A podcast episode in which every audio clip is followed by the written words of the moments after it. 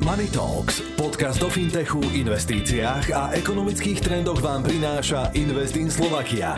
Prvá platforma pre hromadné investovanie do nehnuteľností na Slovensku. Staňte sa investorom aj vy. investinslovakia.eu A dobré odpoledne z Pražského Smíchova, kde tentokrát natáčíme další epizodu našeho podcastu Money Talks. Sešli jsme se v kavárně Space Café s Tomášem Torekem, eh, CEO společnosti BizBuilders, která se specializuje na tvorbu business strategií. Tomáš také založil a vybudoval Know-how Institute eh, Empire, který dnes patří k lídrům na trhu entertainment vzdělávání na Slovensku a v České republice. Tome, ahoj, vítám tě v podcastovém studiu tady v Praze. Ahoj. No, když jsem připravoval uh, téma dnešní epizody a díval jsem se na tvůj profesní track record, uh, tak mi bylo hned od začátku jasný, že se spolu budeme bavit hlavně o uh, podnikání, strategiích a firmním růstu. Začneme trošku ze široká. Aktuálně se nacházíme v údobí hospodářského útlumu, jak teda na Slovensku, tak tady v Česku. A mnoho firm čelí velkým biznisovým výzvám. Vnímáš to ze své pozice spíš jako riziko nebo jako příležitost? Ešte raz ďakujem za pozvanie. Do, pra- do Prahy chodím rád, takže si ma poteší, že budeme natáčať tu. A v princípe také dva pohľady. Jeden, jeden pohľad na tú tvoju otázku je taký, že čo sa deje je, že my, čo sme vlastne advisory, my sme segment advisory, vlastne zažívame takú zmenu paradigmy, že tí podnikatelia, ktorí doteraz sa nechceli radiť, sa radiť chcú. Takže toto je tá akoby príležitosť, ktorú má, e, máme my na našej časti trhu a naozaj dá sa povedať, že v tom biznis poradenstve, vzhľadom na to, ak je ten trh komplikovaný a neprehľadný, ako sa mení, tak tá potreba rastie. Akoby s niekým radiť sa, konzultovať a teda. Takže toto je akoby pozitívne. Ale to, čo sa deje väčšine firiem, ja nemám rád ten názov kríza alebo recesia, je to iba zmena zákazníckého správania a preferencií. Aj pretože nebavíme sa o nejakom extréme, že skočilo to zo 100 na 0, bavíme sa, že spadlo to z nejaké 100% niekto, v niektorých segmentoch na 70-80, ale je tam vlastne zmena spotrebiteľského správania. Čo znamená? Za nejaké, za nejaké produkty už nie som ochotný platiť, lebo ich momentálne nepovažujem za nevyhnutné, alebo pre mňa nemajú takú silnú hodnotu. A naopak, ako príklad advisory, je, sú segmenty, ktoré, ktoré nejakým spôsobom rastú. Takže nevnímam to ani e, čierno-bielo, ani vpravo, ani vľavo. Vnímam to, že sú segmenty, ktoré jednoducho majú veľký challenge a sú segmenty, ktoré majú obrovskú príležitosť. Uh-huh. Ostatně e, my jsme tady měli něco jako černou labuť, e, před pár lety byl to covid a nedávno se někde taky udála a ještě stále děje válka, takže to jsou fakt jako nepredikovatelné věci, které opravdu způsobují ten, to riziko toho trhu. Každopádně já jsem um, nedávno četl rozhovor s tebou, uh, kde jsi zmiňoval rekordní nárůst firmních bankrotů na Slovensku. To je teda hezký začátek, ale pojďme se na to podívat. Co je tím hlavním spouštěčem? Uh, je to teda ekonomická krize, říkali jsme si, že OK, nemusí být. Uh, a nebo dá se vůbec jako mluvit o jednom hlavním spouštěči, nebo je to prostě nějaká systémová záležitost, kterou ovlivňuje hned několik faktorů, nějaký mix? Hmm to, čo my, my akoby vnímame, je, že sú externé, to je to, čo hovoríš, to znamená konflikt na Ukrajine, samozrejme COVID, post-COVID, celá tá zmena, ktorá nastala v extrémne rýchlom čase. No. Keď som nad tým rozmýšľal, tak vlastne niekedy v 18. 19. storočí trvalo desiatky rokov, kým sa niečo zmenilo. Teraz je toho v desiatkách týždňov. Ako príklad uvediem ChatGTP. Takto pred rokom, myslím, že v decembri releaseol tú prvú verejnú verziu a už dneska máš vlastne ohrozenie niektorých pracovných pozícií, ako sú copywriteri, arťaci, hej. Mid Journey to isté. A dokonce je ohroženo chat GPT, už som videl spoustu vtipů na, na, na Facebooku. Konkurencii. Jasné. Takže to je, a to, to bol naozaj ako jeden z takých veľmi dynamických príkladov, až extrémne dynamický. Ale deje sa to. Takto pred rokom to nebolo. V decembri to releasli a už v marci sa diali veci a v podstate to úplne mení, mení tú štruktúru všetkého. Takže sú to externé faktory. Potom samozrejme to, čo som hovoril, spomalenie, zmena tých preferencií zákazníka a tak ďalej. Ale sú to aj interné a to, čo sme, to, čo sme my nejakým spôsobom vydefinovali, alebo vidíme u firiem, je vlastne nedostatočná mentálna pripravenosť a vybavenosť na to, že sa veci menia. To mi, to mi skús, nebo nám skús nejak ako vysvetliť. No, uh, Přiblížiť. No, ak niekedy trval akoby tá adaptácia zmeny, u niekoho stále akoby cez ten odpor a nejaké neprijatie a tak ďalej, tak e, my vnímame, že my sme v dobe, kedy tá adaptácia zmeny je vlastne skill, ktorý ty sa musíš naučiť. Uh-huh. Ako CEO, ako líder, ako majiteľ firmy a musíš vedieť, že si vždycky, neviem kto to povedal, nepamätám si presne, ale viem, že vždy povedal veľká nejaká korporácia, že pamätajte, nejaký CEO veľkej korporácie, že pamätajte si, že vždy v každom momente sme 10 mesiacov od úplného krachu. A to je strašne dobrá myšlienka a mindset. To nemá byť o strachu z toho, to má byť od toho si uvedomiť, že naozaj sa to mení a to, čo sme si, to, čo si, to, čo my vnímame, že sa deje, že ľudia akoby mentálne nie sú pripravení na to, ako rýchlo sa to mení. A fakt tá rýchlosť je obrovská. Takže toto je akoby jeden z takých hlavných challengeov, ktoré nás čakajú, že vlastne uvedomiť si, že keď niečo fungovalo 3, 4, 5 rokov, niekedy 20, tak to kľudne už nemusí fungovať rovnako. Alebo iba časť z toho. Hej. Takže tie externé faktory, tie, čo som povedal, a ten interný hlavne je vlastne tá práca s vlastným mindsetom, tým podnikateľským, že aha, som v dobe, kedy tie veci sa budú meniť a ja sa musím meniť s nimi. Uh-huh. Teď jsem si vlastně uvědomil, že na tom eh, paradigmatu strachu funguje dneska spousta jako startupových eh, firm, eh, ale k tomu se ještě dostaneme. Já tam k tomu mám potom takový pikantní, pikantní otázky.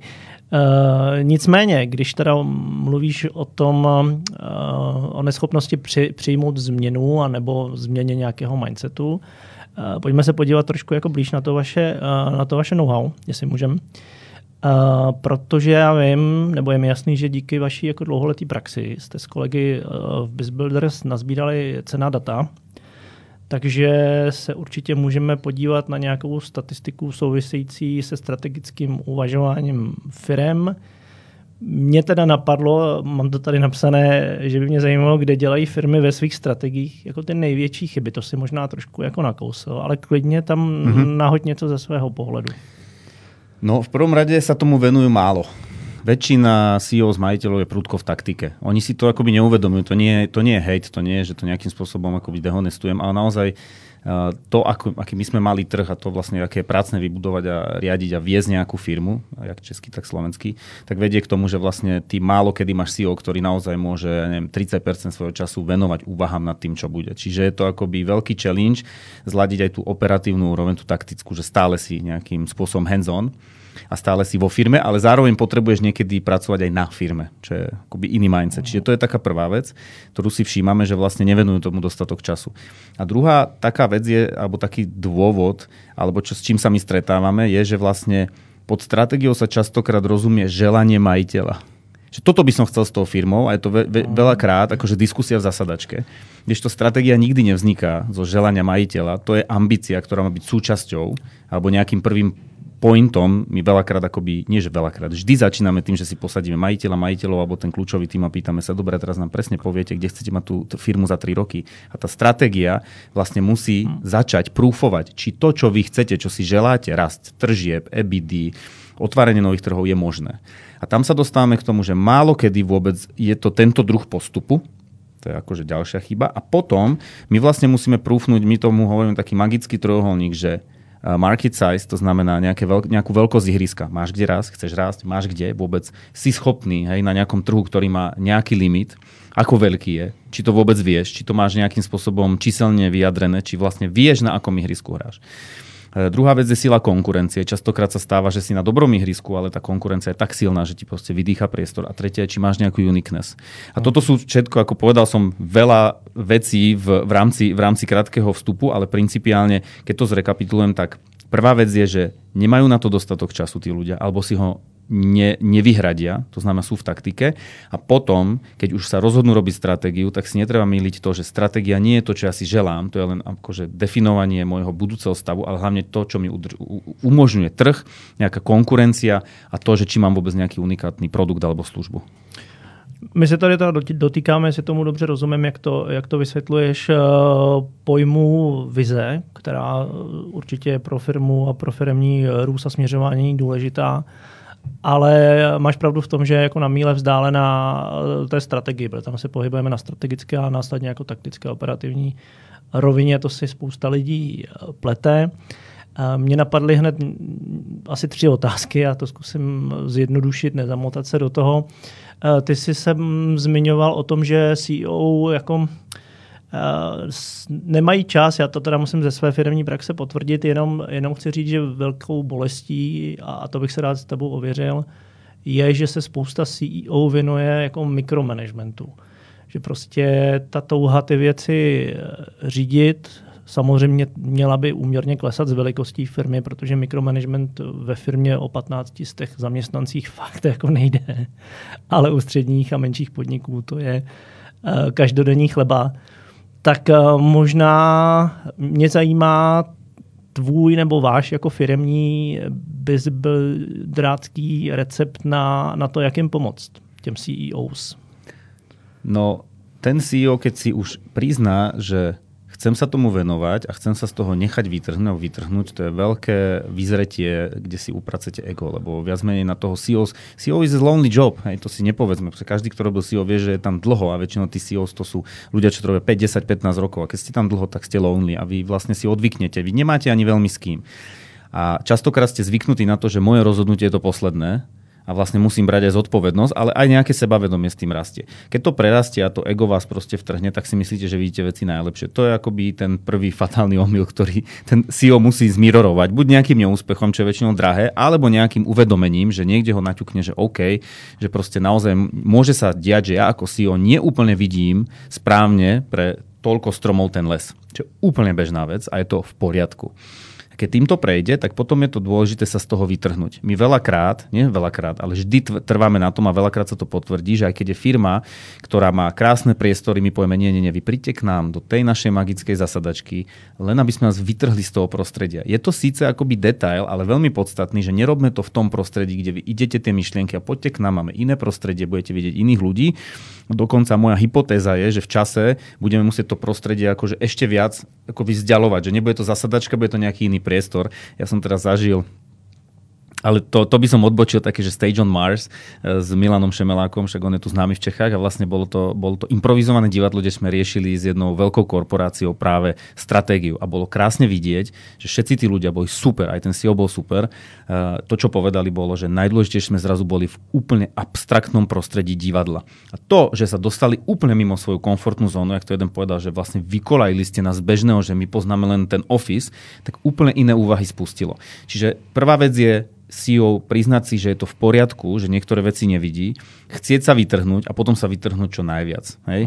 Málo kedy sa mi stane, že CEO príde a povie, vieš čo, dal som si mesiac off a vidím tie veci a s tými to mi pomôž.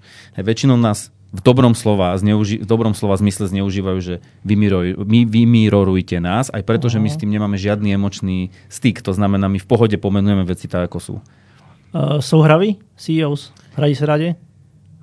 Ja, som pre, ja, ja som vďačný, my máme že super klientov a vždy sú to CEO zlomeno majiteľia a musím povedať, že tak túto, tento Stage on Mars, čo bola teda akože hodne úled aj z mojej komfortnej zóny a bolo to super, ale chcel som si to vyskúšať, lebo rád skúšam nové veci, tak uh, tam to bolo vidieť, že hraví sú a čo sa týka tých, to, toho nášho, keď ho berieme do tej zasadačky, tak dá sa povedať, že pokiaľ si vybudujeme dôveru, čo musím povedať, že za každým, za, tie, za ten náš workshop, ktorý trvá asi 3 hodiny a je veľmi intenzívny, sa nám podarí, tak potom sú veľmi zdielni. Veľmi zdielny. CEO nie je nad človek. Je to, je to taký istý človek, e, ktorý potrebuje s niekým pozdieľať, ktorý má otázniky, ktorý má obavy, strachy, e, vie nejak niesť tú zodpovednosť. Je to úplne, že človek z mesa a kostí. Takže je aj hravý samozrejme ale možno preto prepač, že sa nám vyhýbajú takí egocentrickí uh, veľmajstri, takže neviem, aké percento tí moji klienti reprezentujú, ale vďaka za nich a nech nám len taky chodia. To je že třeba se toho bojí. Hele, tady moc neadorujeme a, a nepomlouváme zároveň CEOs, to je, to je samozřejmě legrace. Uh, já jsem se trošku šťoural v tom vašem webu a v těch uh, procesech a přístupech, uh, co razíte. A vím, že nepracujete jenom jako ze CEOs, když se říká, že ryba smrdí, nebo taky může se říct, že ryba voní od hlavy, že pracujete i se středním eh, managementem a s tou prostě operativou, jak to tam jako rezonuje, jak to, jak to probíhá. Že přece jenom ten CEO fakt jako nemůže být na všechno sám a důležití jsou ty, ti lidé pod ním, že jo. Veľmi dôležité je, že my keď robíme ten eh, initial workshop, ktorý je súčasťou toho, toho nášho programu, tak eh, v princípe je tam kľúčový tím. Častokrát mi toho CEO alebo majiteľa alebo managing director, aby sme neumieli len tú, jednu, tú jeden názov pozície, povieme, že vyjadrujte sa až posledný. Uh-huh. Čiže pre ňoho je to akoby refreshing, že on vlastne vidí, ako tí ľudia uvažujú. Stredne väčšie firmy tam kľudne majú 6 ľudí, čo je v poriadku. Čo mám úplne, že najradšej sú CFOs, To je proste perfektný profil, ktorý vás nekúpi na prvú a musíte preukázať, že rozumiete jeho výsledovke, že viete, čo je bida, že viete, ak sa tvorí marža, proste tie čísla ovládate. A vtedy je perfektný akoby kamienok do tej skladačky, do tej mozaiky, že čo tá firma dokáže. Lebo CEO častokrát ide, alebo teda ten marketingovo-obchodný tým po takých snoch, že chceli by sme raz a tak ďalej a tak ďalej. A ten CFO, ja ich mám strašne rád, lebo oni častokrát tak jednou vetou zakotvia, ale na toto nemáme produkciu. A tento stroj to nedokáže. Veď by sme museli robiť to a to. Takže na tú tvoju otázku otázku je to vždycky, že musí tam, musia tam byť ľudia, ktorí na konci dňa sú kľúčoví a nemôžu len mať potom akoby prikázané, že aha, tak toto je nejaká stratégia, čo, sme, čo som ja ako majiteľ firmy robil s nejakou externou firmou, musia byť súčasťou procesu. A keďže my vchádzame do toho procesu, že veľakrát si vypýtavame tú výsledovku, či ja už komunikujem s tým CFO alebo s nejakým finančníkom, alebo robíme prieskum u klientov našich klientov, že, že volám si s tým obchodníkom, že ideme s ním na nejaké sales stretnutia a tak ďalej, tak tým si všetkými budujeme akoby dôveru, že naozaj chceme rozumieť tomu ich biznisu, natoľko, aby sme chápali tie špecifika, ale zase nez, nezaťažiť sa tým, aby sme nevedeli navrhovať nejaké opatrenia, riešenia, nejaké strategické kroky. Takže musí sa ten tým zúčastniť, aby vedel byť, my tomu hovoríme, že buy-in, Uh-huh. Ten tým je kľúčový, on to sám nedá. Prostě ho nakoupit, jasně. Tak, nakoupit, ano. To říkáme i tady. Ano, ano, ano. Ale já tady mám teďka připravenou uh, jednu otázku, ta se mi tam hezky do toho, uh, do toho hodí, jako uh, navázání uh, té tematiky. Uh, chtěl jsem říct, že náš pod, post, podcast poslouchají jako ostřílení biznismeni, tak samozřejmě taky začínající podnikatelé řad startupistů. A myslím si, že uh, zejména teda startupové strategie se dnes jako možná až příliš často soustředí na dosažení rychlého růstu. To je asi jako fenomén americké startupové školy, která se hlavně učí v Silicon Valley a postupně sem k nám infiltruje. Jenže my jsme přece jenom ve střední Evropě a vychovala nás trošku jako jiné odlišné kulturně hospodářské prostředí. Uh, a to si zmiňoval taky před chvilkou, uh, takovou tu starou ostřílenou uh, školu, že jsme byli spíš jako zvyklí na takzvanou jako long term game, jo? Jakože jedeme dlouho, ten biznis je prostě stabilní a najednou tady máme nějaký jako rychlý růsty a, a, a exity a podobně. Nevytváří tohle paradigma rychlého růstu za každou cenu nezdravé podnikatelské návyky? Dá se vlastně vůbec hovořit o nějaké dlouhodobé udržitelnosti biznisu? Co si o tom myslíš? Mm-hmm. To je vynikajúca otázka. Ďakujem, že si mi ju poslal ešte predtým prezradím, lebo som sa nad tým veľmi zamýšľal, lebo my robíme málo startupov. A ja som tiež založil v 2004 prvú firmu a bolo to my sme nemali na to názov, hej. Teraz je to startup a máš na to rôznu infraštruktúru a rôzne formy proste vzdelávania. Vtedy to bolo, že čistá čierna tma, ideš intuitívno nejak. Black box. Black box a potom sa po desiatich rokoch stretneš s tými ľuďmi, že jej, to, to je akože aj tento robí, aj ten, aj ten a ten a veľa z tých firm dneska sú akože lídry na trhu. No a k tej otázke. Ja to vnímam tak, že vo všetkom je nejaká pozitívna, negatívna polarita. A tá startupová scéna, ja vnímam, že niečo je z toho pozitívne, niečo negatívne. Čo vnímam negatívne je, že keď som si pozrel štatistiku, 50% startupov zavrú alebo skrachujú kvôli tomu, že vlastne ich produkt alebo služba nemal zákazníckú hodnotu. Čiže není potrebný. To bol tzv. dream majiteľa, ktorý sa nejak presvedčil, že toto asi chýba. Hej, že toto asi chýba, ale neprúfol si, či to chýba, ale vlastne vlastným seba uverením z toho urobil službu, produkt, až trh mu ukázal, že tú službu a produkt nemá to zákazníckú hodnotu, nie je ho treba. To je prvá vec, negatívna, ktorú tam vnímam. A druhá vec, negatívna alebo negatívna polarita toho, tej startupovej filozofie, že veľa z nich nie je orientovaný na rast asetu, zdravý rast proste nejakého, že dobre, tvorím tržby, môžem tvoriť tržby aj cez stratu, ale vidím tam nejakú ebidu, mám tam vypočítané presne to, čo som hovoril, market size, viem na akom som, viem aká je sila konkurencie, viem, čo je moja odlišnosť a mám tu long term game, môže byť kľudne na 3 roky, ale zároveň sa deje to, že veľa tých startupov vlastne hrá o ďalší investment round oni nehrajú o to vytvoriť niečo, čo bude sustainable. Oni hrajú o to, že rýchlo to predá za 3 roky. Hej, e, niekde zo mnou vidieť článok, že exitol som, ale ten problém má potom ďalší nejaký venture fond, ktorý musí urobiť tú istú uh. hru, že zväčšuje to, zväčšuje, aby to zase niekomu exitol. A to je akoby nezdravé, pretože učí nás to nepokore k tomu, že ty potrebuješ, aby, to je jedno aká firma to je, aby služba alebo produkt mal bazálny fundament, zákaznícku hodnotu, mal opodstatnenie pre toho klienta. Ideálne, aby mal takú zákaznícku hodnotu, ktorá je unikátna a dlhodobá, že ju ľudia budú chcieť za ňu platiť. Toto je ten negatívny aspekt. A teraz ten pozitívny aspekt je to, že uh, tie startupové školy, v čom dobre rozmýšľajú, je, že ten startup akoby rýchlo pochopí, že on potrebuje zdroje, a väčšinou to money. Sme v, my sme v podcaste Money Talks a naozaj to je tak. Money Talks a money sú aj momentum, pokiaľ vieš, do čoho ich dať. A toto je veľmi zdravé, že ten startup sa nejde trapiť, že dobre, teraz vytvorím za 3 roky, ako sme to my robili, keď sme začali, že trošku nejakú ebidu. Už by som si z nej chcel aj trošku zobrať ako majiteľ, lebo predsa chcem nejaký, akože aspoň trošku z toho koláča, ale nie aj ju reinvestujem, reinvestujem. To je strašne pomalé na dlho a navyše, keď je to tak, keď takto to robí majiteľ, on síce hovorí, že to robil bezpečne, ale mu môže v dnešnom rýchlom svete, o čom sa bavili na úvod, strašne rýchlo ujsť vlak. Jeho uh-huh. proste vedia prešprintovať rýchlejší. A to, teraz sa prepojím na tie konzervatívne prístupy, že to negatívne je, že príliš akoby pomaly organicky sa snažia rásť v trhoch, kde potrebuješ dynamiku. Uh-huh. Čiže kým startupov, startupová akože filozofia má tie negatíva, čo som povedal, a tieto pozitíva, tak tá iná filozofia, dajme tomu toho long-term game, to negatívum je absolútny odpor voči investícií, e, nejakej, akože, nejakému, nejakej forme zrýchlenia, financovania, úverovania, čo je zdravé, pokiaľ je za tým zdravý zámer, pokiaľ je za tým motivovaný tým. A to pozitívne na tom je, že tie firmy väčšinou hrajú akoby na reálny produkt, službu, ktorú má zákazníckú hodnotu. A ja si myslím, že vybrať si z obidvoch týchto pozitívne je tá cesta. Čiže z toho startupového si vybrať to, že je fajn v nejakej dobe, keď proste tá firma potrebuje akcelerovať, si priznať, že buď na to nemám peniaze, keď som konzervatívna alebo klasická firma, alebo nemám odvahu a tie peniaze to môžu urobiť, mi priniesť odvahu, celé to momentum hybné, lebo je to nejaký kyslík nový, ktorý sa dostane do firmy. A zase z tej druhej časti konzervatívnych firm si zobrať to, že OK, ale budujme niečo, kde v secakra vieme, že to má zákazníckú hodnotu a že nechceme len akoby nafúkovať tržby, ale chceme akoby sustainable, zdravý rast tej firmy. Hej, takže toto mne vyšlo z toho, som teraz tak zafilozofoval uh-huh. širšie, ale toto mi z toho vyšlo, že to nie je, že dobre zle, ale v každom si zobrať niečo z toho. A samozrejme závisí od situácie, v ktorej si a tu treba dobre vycítiť. Neviem to ináč, že akoby pomenovať, ale vycítiť podnikateľsky, že aha, toto je tá situácia, kedy toto z tohto bude fungovať.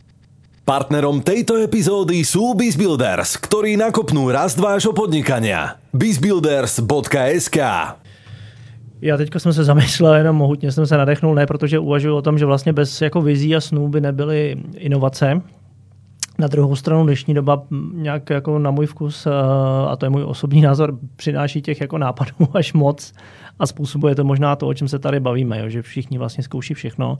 Bohužel občas zapomínají na to, zda ten trh to vůbec jako chce nebo potřebuje ale teď malá reklama, kde by jsme byli že jo, bez, bez eh, Steva Jobse a, a, a jeho nápadu, jo, co nikdo nechtěl. A vlastně dneska je používáme všichni, takže to je diskutabilní. Ještě se vrátím k té uh, otázce, ale já jsem se ptal, já to s tebe zkusím vydolovat, když jsi v té filozofické rovině, jestli třeba dokážeš pomenovat, já nevím, jeden, dva, tři nějaké nezdravé návyky, co vlastně vytváří eh, to paradigma toho jako eh, rychlého růstu. Na co bych si vlastně měl dát, ty jsi říkal, ty pozitivní, a na co bych si vlastně mm-hmm. měl dát pozor jako podnikatel, když se nastavím na to, hele, já potřebuji jako rychle vyrůst a teď mi to něco prostě řekne a já se tak začnu chovat a na konci zjistím, ono to nefunguje a pak zaklepu u vás ve firmě a řeknu, hele, kluci, proč mi to nefunguje a, a děvčata.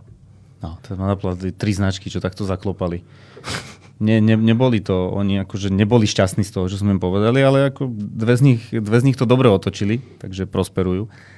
A takže deje sa to. No tie nezdravé návyky. Prvý nezdravý návyk je, že vlastne ty uveríš svoj produkt. Lebo veď moje okolie mi to potvrdilo. To je veľká, akože to, je, to vie byť veľká pasca. Tvoje okolie je nejaká bublina, ktorá sa správa pravdepodobne rovnako ako ty, ktorá rovnako ako ty uvažuje. Málo kedy tam máš niekoho, kto kto je úplne odlišný, môže byť odlišný povahovo, hej, ale väčšinou akoby je to z veľmi podobnej sociodemo skupiny a tak ďalej a tak ďalej. Čiže to je bublinový prístup, kde ty vlastne uveríš tomu produktu. Preto ten produkt treba proste prúfnuť. A či už si to prúfneš nejakým prieskumom, že povieš si, že OK, skoro ako dám euro do marketingu. Včera som sedel s, s potenciálnym klientom, ktorý mi ukázal, uh, ktorý mi ukázal akoby koncept, čo chce. Ja som mu povedal, kde vidím pasce, ale jednoducho povedal som mu, že to treba sa opýtať trhu pretože trh to nesme my dvaja a šesť kamošov, trh je proste nejaký, nejaký mainstream, ktorý to bude konzumovať a tá vzorka na mainstream, keď nakupujeme dáta, také to je od 1000 do 1200 na Slovensku a 1500 viac v Čechách. Čiže to je ako naozaj nejaká reprevzorka. A na základe toho akoby si buď potvrdiť, že vidím to správne, že môj produkt má tú zákazníckú hodnotu a bude pravdepodobne úspešný, keď ho dobre zmarketujem, alebo sa mýlim. To je prvý akoby návyk. Alebo zlozvyk. Druhý zlozvyk je také upušovanie rastu. S tým sa tiež stretávame, že tak strašne akoby sa ten rast uh, chce zrýchliť, že vlastne to, ako ja hovorím, ako keby si za noc vyrastol, že ti sa ti zväčší telo, ty vlastne ráno sa zobudíš, že nevieš sa koordinovať. To je príklad x firiem na Slovensku, však e, nebudem menovať tú spoločnosť ponožkovú, ale proste tam bolo vidno, že to nebolo o tom, že oni nejakým spôsobom, on, to, to nemohlo ináč dopadnúť, lebo to manažovať tak obrovský, to nie je rast, to je proste to je gigantický akoby tá, to je proti prírode, že ty vlastne za noc vyrastie, že na druhý deň si vlastne avatar a už to nevieš mhm. koordinovať a ďalšiu noc je ešte väčší, to ti nestíha celý ten systém, čiže tá, to prepušovanie toho rastu lebo proste to ide, hej, no tak to vie byť akoby killing, čo sa ju ukázalo. Uh-huh. A keď, keď mám povedať akoby tretí, tak možno tretí, čo sa my stretáme, je neukontrolovanie joysticku financií, my to hovoríme. Že vlastne, že takto ide, že sa ten človek orientuje na tržby a zabúda, že jednoducho tie náklady od začiatku má dobre zreportované, dobre proste nastavené, že kedy mi ten fix prí, prískakuje a kedy tvorí maržu a tak ďalej. Má to vo, v tom finančnom modeli. Tým sa bohužiaľ stretáme častejšie, ako by sme si mysleli, že to je zdravé aj u už existujúcich firiem. Že vlastne nemajú dobre zanalizované tie dáta, hmm. hlavně finančné. Já si myslím, že zrovna ta trojka byla případ těch nemenovaných eh, ponožek, protože eh, to všichni asi víme. Oni si sami jako prásknou eh, s tím, s tím fuck upem. Myslím, že to bylo naposledy loni, loni na marketing uh, z Bratislavy takže, a na dalších vystoupení, takže víme, víme o koho jde. Uh, OK, tak to si pomenoval ty, ty negativní návyky. Pojďme se ještě podívat, teda, ať jsme spravedliví, na to, jak jim jako fakt, eh, jakože fakt pomáháte fakticky. Uh, protože jsem se díval zase na váš firmní web a na ten váš Success Locator. To zní samozřejmě sexy, ale papír a web snese všechno. Prozn- prozradíš nám uh, trošku něco z toho vašeho uh, know-how, jak uh, přesně lokalizujete úspěch, je překlad. Jasne. No, no to je vlastně v, v praxi to je, my jsme to, nás, na, my počúvame trh a trh chcel nás zažívať. Hej, trh proste, keďže tie, tie, tie, tie väčšie projekty sú aj dlhodobejšie, aj teda o mnoho nákladnejšie, tak ten trh, tí naši klienti nás chceli zaži- zažívať, tak sme si povedali, že OK, však nás zažite na nejakom akoby produkte, ktorý vám dá ktorý vám dá pridanú hodnotu, preto vznikol ten Success Locator. My tak teraz máme internú debatu, či sa tak bude volať, nebude volať, to je jedno. Ak ti znie dobre. To nechte, to... to je dobrý. No. Viete, čo ešte mám akože strašne rôzne názory na to, ale v pohode. My to berieme športovo, ale funguje to, pretože ide o to, že tá firma má nejakú ambíciu, chápe, že my sme marketingoví a biznis stratégovia a teraz tak sa na nás pozera, že čo by asi mohol, tak že si nás chce nejakým vyskúš- spôsobom vyskúšať. Fajn ten Success Locator je vlastne taký mikroprodukt, ktorý spočíva v tom, že my si pozrieme ten tvoj trh, ty nám pošleš nejaké, nejaké, nejaké svoje základné, základné nie že údaje, ale proste ako vidíš nejaké oblasti, na ktoré my sa pozeráme. My si pozrieme trh a potom je trojhodinový workshop, kde teda drtíme toho majiteľa aj s tou svojou posádkou rôznymi otázkami a my vlastne začíname presne tou ambíciou. Čo vlastne s tou firmou chceš? Častokrát riešime aj majiteľskú ambíciu, že vlastne aká je tvoja long-term game, chceš to predať, chceš to proste mať ako na dividendy a tak ďalej. To je veľmi dôležité pre formovanie stratégie. A ako chce rásť. My si vlastne vypočujeme, že kde je ten jeho success, kde je ten jeho Everest, kde chce vyliesť. A potom ideme cez ďalšie časti, kde sa pýtame na to, ako vidí trh, ako vidí príležitosti, ako vidí klienta, aký marketing realizuje, aký obchod a ako mu to celé funguje. No v princípe my už po tomto workshope, vzhľadom na to, že si robíme pre-screen, vieme povedať, nakoľko reálne je to, čo chce a tým pádom mu odozdáme summary, kde mu povieme, fajn, tvoja ambícia, ten tvoj success, ktorý chceš lokalizovať, je reálny, lenže na to, aby si tam dospel, vzhľadom na to, čo je na trhu, vzhľadom na to, aké sú dáta, všetko, čo sme boli schopní navnímať nejakým akože screenom, si my myslíme, že toto sú challenge, ktoré ty budeš musieť riešiť v rámci biznisovej marketingovej stratégie. Tým pádom on dostane akoby takú vstupnú snímku, že aha, že ak toto chcem, tak toto všetko musím vyriešiť. Môžeš to riešiť aj s nami, a ja pokračujem spolupráci aj do tých projektov, my to radi pre teba vypracujeme, ale je to vlastne akoby v podstate screen a challenge toho, či tá ambícia toho majiteľa s tou firmou je alebo nie je možná a čo musí všetko urobiť. Riešime len my riešime len firmu smerom na vonok. Hej. My neriešime HR procesy. To, my sa toho nedotýkame. To, tam sú iní fachmani, to nie je vôbec náš field. My riešime, čo musíš robiť smerom von. To znamená, aký produkt, aká komunikácia, aký marketing, aký obchod, všetky tie veci, ktoré posúvajú smerom firmu smerom na trh. Hej. Takže toto je tá naša domena. A tam mu vydefinujeme, čo sú tie pain points a challenges, ktoré musíš riešiť a vždy povieme kľudne sám, s nami alebo s niekým iným, ale pokiaľ tú ambíciu chceš, tak toto budeš musieť vyriešiť. V tej stratégii, ktorú chceš. Teď jsem si úplně zasněl a představil jsem si toho CFO, o kterém si mluvil a, a jak řekne tu památnou větu, dobře, ale na to teď nemáme peníze. Mně se líbil ten joystick eh, financí, jak jsem o něm mluvil. Prostě bez paliva to fakt asi jako nejde. Uh, tak jsem si tak jako hezky vyrobil oslý můstek uh, na, na jednu z posledních otázek. Uh, protože já tady každému z hostů uh, našeho podcastu Money Talks pokládám uh, stejnou nebo dost podobnou otázku související s tématem finanční a investiční gramotnosti. Uh, chci se zeptat, jak je tohle téma důležité jednak pro tebe osobně? A co bys v kontextu toho, o čem jsme se teďka bavili, k tomu zmínil uh, při těch firmních uh, strategiích a podnikatelích samotných? A jsme říkali, že to fakt jako důležité je. No, ja som taká pasca, pasca budovateľa. To znamená, ty buduješ... Čo? To, je, to je pasta, že buduješ tú firmu a vlastne akoby celú energiu a vlastne všetky, dá sa povedať, že všetky tie investície máš v tom, že buduješ jej hodnotu. A je to pasca, poviem prečo. Lebo uh, akokoľvek si šikovný, akokoľvek si máš, sa ti darí v danom momente, nevieš, ako to bude za 3-5 rokov a tie posledné 3 roky to ukázali, že ja si pamätám, že ja vždy hovorím, že každý dostane aj dá góly, čiže každý podnikateľ aj prerobí, aj zarobí. Proste to je pravidla. Pred troma rokmi mi hovoril jeden podnikateľ, že on ešte nikdy neprerobil. Už to nie je pravda. Ten, ako ten COVID a jeho vycvičil. A to je ďaleko starší, skúsenejší a rešpektovanejší pán, ale ako pamätám si, keď to po, mi to povedal. Takže nie je to tak. Tým chcem povedať, že aj keď buduješ asset, ako je firma, a robíš to strategicky správne tak ďalej. Vždy myslí na to, že, že potrebuješ budovať aj asset, ktorý je mimo firmy. Či už je to investícia, alebo si časť tej EBITDA proste prenášaš do iných aktív. To je jedno, čo to je. Lebo pasca budovateľa je v tom, a napadli ma hneď tri tváre, ktoré takto fungujú, že vlastne ty ideš stále, stále, firma, firma, firma, ale príde nejaký moment, ktorý ty nevieš ovplyvniť a môže ti ten asset ohroziť. Proste takto to je, hej, že to nie je, to nie je nekonečné. A druhá, ak to mám byť prakticky, nad čím som rozmýšľal, je, že častokrát je dobre myslieť na business behind the business.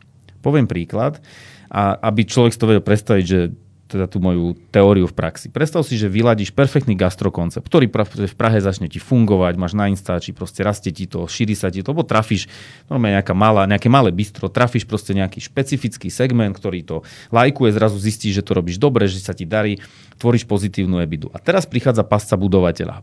Typická budovateľská hlava povie, wow, tak toto rozmnožím a urobím to na Prahe 5, 1, 3, 6, potom to dám do Brna a, trr, a zrazu ti rastie rastie všetko, čo rastie s tým, to znamená aj sila značky, ale rastie ti aj počet zamestnancov, rastie ti aj prevádzková náročnosť a tak ďalej a tak ďalej. A ty bobtnáš, stále sa ti môže dariť. Ale môže prísť presne nejaká, výborný príklad bol COVID, kde ťa niekto vypne zo dňa na deň, alebo príde vysoký prepad hej, nejakého záujmu o takéto služby, alebo čokoľvek iné, alebo príde nedostatok ľudí kvalitných, že nevieš deliverovať, zrazu ty si v pasti, že robíš to 10-15 rokov a čo z toho má reálnu hodnotu. A ten business behind the business, uh, aby si do tej pasce nespadol, je v tom, že si povieš, dobre, dneska mám úspešný biznis, tvorím nejakú ebidu, fajn, do čoho budem investovať? Tak poviem si príklad, OK, budem rásť len tam, kde môžem mať vlastný priestor že budem vlastne investovať do vlastného priestoru, pretože if sa niekedy stane to, že tá prevádzka bude musieť proste nejakým spôsobom zavrieť, tak mne zostáva nejaký asset, nejaký priestor, ktorý môžem predať, prenajať, vždy sa s tým dá niečo robiť. Rovnako, keď si povieš, že mám dneska úspešnú, úspešnú firmu, môžeš si povedať, investujem do brandu a ten brand môžem proste potom predávať vo franchise. A to sú tie business behind the business, kedy nespadneš do tej pasce budovateľa a robíš to smart a myslíš presne na to, hej, o čom je ten Money Talks a na tú investičnú stratégiu, že nie sú to všetky akoby vajíčka v jednom košíku, v jednej firme, ktorá byť môžeš byť superman a naj, najšikovnejší, nikdy nevieš, čo sa stane na trhu. A ja osobne mám pred trhom a klientom obrovský rešpekt. To sú také výkyvy, ktoré a budú, to bude len častejšie. A tým pádom myslieť presne na to je akoby moja odpoveď Hej, že myslieť na to, že jednoducho mať tú firmu ako jeden z asetov a myslieť na to, že či naozaj aj o 10 rokov to, čo dneska sa nám zdá, že má obrovskú hodnotu, naozaj hodnotu bude mať. Teď taková poslední asi osobní otázka. Můžeš a nemusíš odpovídat, ale my všichni čekáme, že odpovíš. Ty jsi CEO svojí firmy. Buduješ si business behind the business?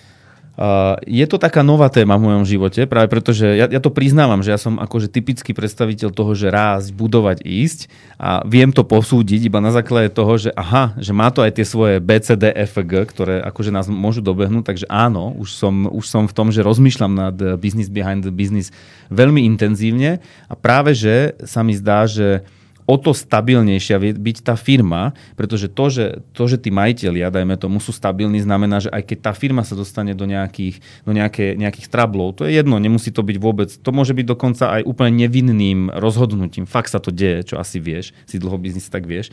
Tak principiálne stabilita oso, osôb, ak sú stabilné, ak sú nazvem to, že stabilné finančne, ak majú rozložené tie investície, tak idú do o mnoho zrelejších a nestresových konaní. Uh-huh. Takže to je ten, tá, to pozitívum. Takže áno, intenzívne myslím na business behind the business. A niekedy business behind the business, ešte to poviem, lebo sme v tom, v tom spomínali sme tu aj akože investičné stratégie, aj to, že v nejakej dobe si povieš, OK, že pustím nejakú ekvitu, pustím nejakú časť šéru a vymením ju nie za to, že teraz zbohatnem, ale za to, že, si, že sa skľudním, že tam mám partnera, o ktorého sa môžem oprieť. Poznám niekoľko investičných skupín, ktoré počas covidu hovorili, že vieš čo, že tí majiteľia boli strašne radi, že tam sme lebo mali sa o koho oprieť v úplne extrémnej dobe. A my nevieme, čo nás čaká za rok, za dva, za tri. Čiže aj to môže byť business behind the business, že ty tú firmu niekde potiahneš a povieš si, OK, a túto kľudne minoritu predávam. Nie preto, že potrebujem zbohatnúť a voziť sa na Bentley, ale preto, že viem, že sa ukludním. Kľud prináša triezvosť, triezvosť prináša vyzreté rozhodnutia a zároveň mám partnera, ktorý proste viem, že má nejakú kompetenciu a zároveň, keď niečo nastane, tak viem sa o neho oprieť. Výborný podcast, ja si nepamätám zase na meno toho človeka, som počul, kde ten CEO povedal, že ja to vidím inak. On predal časť firmy investičnej skupine a on povedal, že sa opýtal ten moderátor, že jak to vníma, že teda predal časť firmy. On povedal, že nie, nie, to ja som kúpil ich, nie oni mňa. A keď to vysvetlil, tak presne tam bolo toto cítiť, že on strategicky uvažoval a povedal, že dneska vlastne on si kúpil kompetentného partnera, alebo vymenil za šer, ale pekne to povedal, že to je inak. Ja som kúpil ich, nie oni mňa. Sice transakcia išla takto, ale ako by kúpil, že má zrazu dvoch ľudí, ktorí majú financie, vie sa o neho oprieť. Už z toho podcastu som cítil, že je v inom leveli mindsetu a kľudu. Takže toto je možná odpoveď na to, že treba na to naozaj myslieť budujte si business behind the business. A to byla, Například. To byla asi poslední uh, myšlenka dne tady. Uh, Tome, já bych ti uh, rád poděkoval za návštěvu, bylo to teda dost in, inspirativní a doufám, že se nevidíme uh, naposledy. Uh, no a my ostatní se uslyšíme při dalším pokračování našeho uh, podcastu Money Talks. Ďakujem za pozvanie. Ahoj. Money Talks vám prináša Investin Slovakia. Investinslovakia.eu